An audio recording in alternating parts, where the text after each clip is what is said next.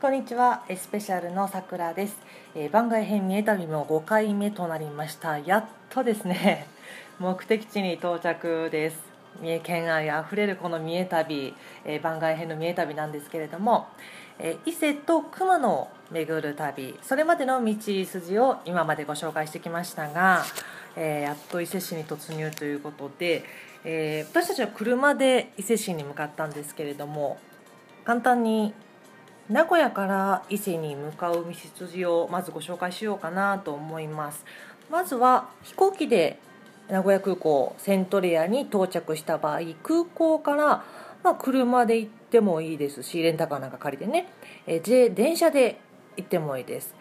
え、その他に船という手段もあるんです。空港から、え、っと三重県の津市まで津の渚町というところに船着き場があるんですが本当にえー、セントリアからだとすぐ出たところに船着き場があってそこから船に乗って津まで向かいます。その津からじゃあどうするのっていうことなんですがなんとそこからですね時間を合わせてバスが出ています。高速バスが出ています。伊勢市の駅そして下空前内空前と止まるのでもし時間が合えばこのコースだと、まあ、車持って行ったりねレンタカーを借りなくても手軽にえー、お伊勢参りができるんじゃないでしょうか。また電車で行く場合ですと空港からだと、えー、名古屋駅までミュースカイという特急列車が出ています。これはスーツケースも乗せやすいですしあのー、3 4 0分ぐらいかな。とても早く名古屋駅に着くことができます。快適です。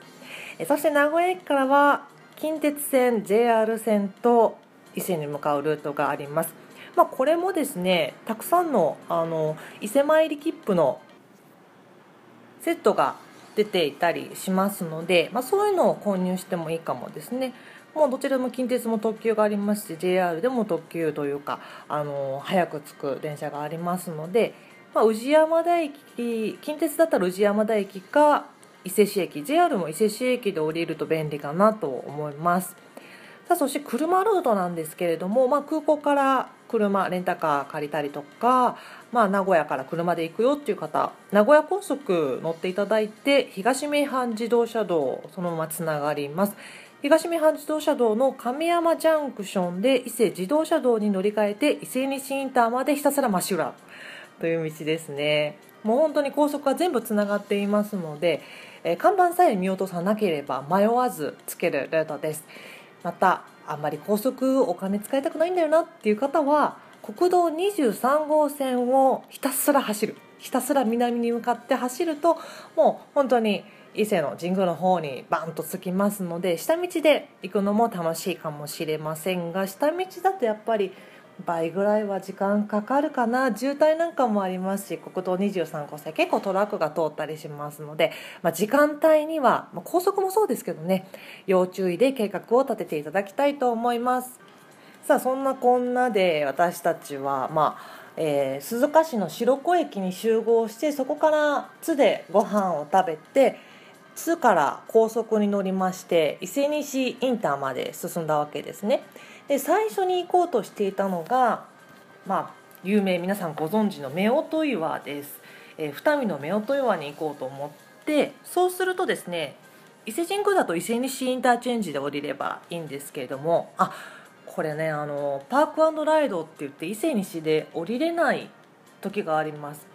年末年始やゴールデンウィークなど人がたくさん来るときは伊勢西インターもう本当に混雑するのであそこを封鎖して少し遠いところに車を止めてみんなでバスで移動したりとかそういう規制がある時がありますのでこちらも注意してください。ま私たちがいた時には普通の土日でしたしあの伊勢の菓子博もちょうど終わってましたのでそんなに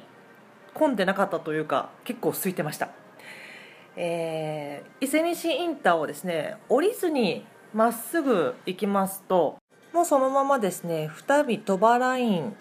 というこちらも料金がかかる高速道路なんですがこのまままっすぐ進んでいけますこれが一番分かりやすいんじゃないかなと思います下道伊勢西から下道に降りる降りても行けるんですけれどもあんまりね土地勘がなかったり迷っちゃってどうしよう。まあナビもあるんですけどという方にはもうオール高速が一番楽なんじゃないかなと私は思います。というかまあ個人的に高速道路を走るのが好きな私なんですが まっすぐって気持ちいいですよね。さあそんなこんなで高速をひた走りですね。だいたい津から1時間ちょっとぐらいかなちょっと途中休憩しながら1時間半ぐらいですかねかけて、えー、二見の夫婦岩に到着しました。えー、二見鳥羽ラインを走っていって二見ジャンクションというところがありますのでそこを降りて二見の料金所で二見ヶ浦料金所でお金を払ったらもうすぐそこですまあその手前からまず見えてくるのがですね伊勢安土桃山文化村です。これあの森の中にお城がドーンって立っているので、まあ、高速から出ていったら右手あたりですかね。もう高速の途中から見えてるんですけれどもかなり目立ちます。すごいです。これ結構歴史があって名前もいろいろ変わってるんですけれども、まあ、今は安土桃山時代から江戸時代をテーマにして、まあ、見たり体験したり遊べるスポットとなっています。またこのお城がなんとホテルとして開業する予定だそうで噂によると1泊もう日本で一番高いホテルになるんじゃないかともネットには書かれていましたがどうなんでしょうかね。ぜひどなたか泊まっていただきたいものです。すごい部屋なんでしょうね。そんなことを話しながら、えー、道を進みまして夫婦岩と二見玉置神社に到着しました。そして皆さんご存知の通りこの夫婦岩というのは大きな岩と少し小さな岩が、まあ、間を空けてありましてその間を綱がつないでいるものとなっています。しめ縄ですね。夫婦円満の象徴とも言われていますけれども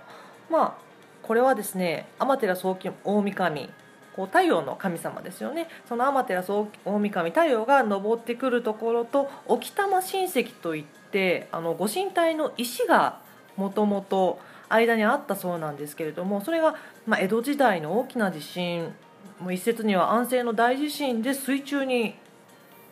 沈んでしまったと言われていて今は見えないんですけれども、えー、昔一瞬大きな地震があって見えたこともあるとかないとか言われていますが、まあ、海の中にそのご神体の親戚神の石ですねが埋まっているので、えー、そこを拝むための鳥居の役目をこの夫婦岩が担っていると言われています。もう夫婦岩伊勢もそうですけれども本当に外国の方の観光客とても多くて私たち日本人はそのいろんな岩であったり木であったりいろんなものに神様が宿るっていう説をもう本当に素直に信じられる国民性だと思うんですけれども外国の方はこれを見てどう思うのかななんて考えてしまいました。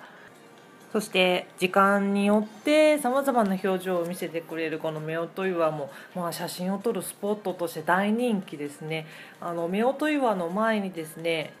鳥居が立ってまして、まあ、そこから写真を撮ったり、えー海に沿ってあの参道といいますか道がありますのでとっても狭いんですよね。その狭いところでも少し広がっているところにみんなが並んで写真を撮ったりだとかたくさん素敵な写真が撮れるスポットがあります。ここから昇る朝日を眺めるとなんだか本当にね身も心も汚れが落とされたような清々しい気持ちになるんだろうなと初日の出なんか見れたら最高ですよね。まあ、普段の夫婦岩もとっても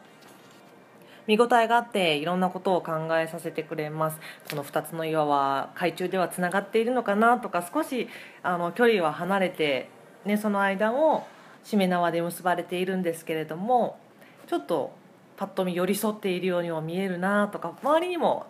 あのたくさんの岩があって海沿いですし歩いているだけでも気持ちいいですね。ただちょっと夏の時期はかなり暑くなるかもしれません。やっぱり観光となるとそうですね。冬も寒いですし春から初夏にかけてそして、まあ、夏の終わりから冬の初めぐらいまでが一番いいのかなと思いました。さあちょっと長くなってきましたのでこの二見のですね二見沖玉神社のことについても紹介したいと思いますのでこの次6回目楽しみにしていてください。スペシャルさくらでした。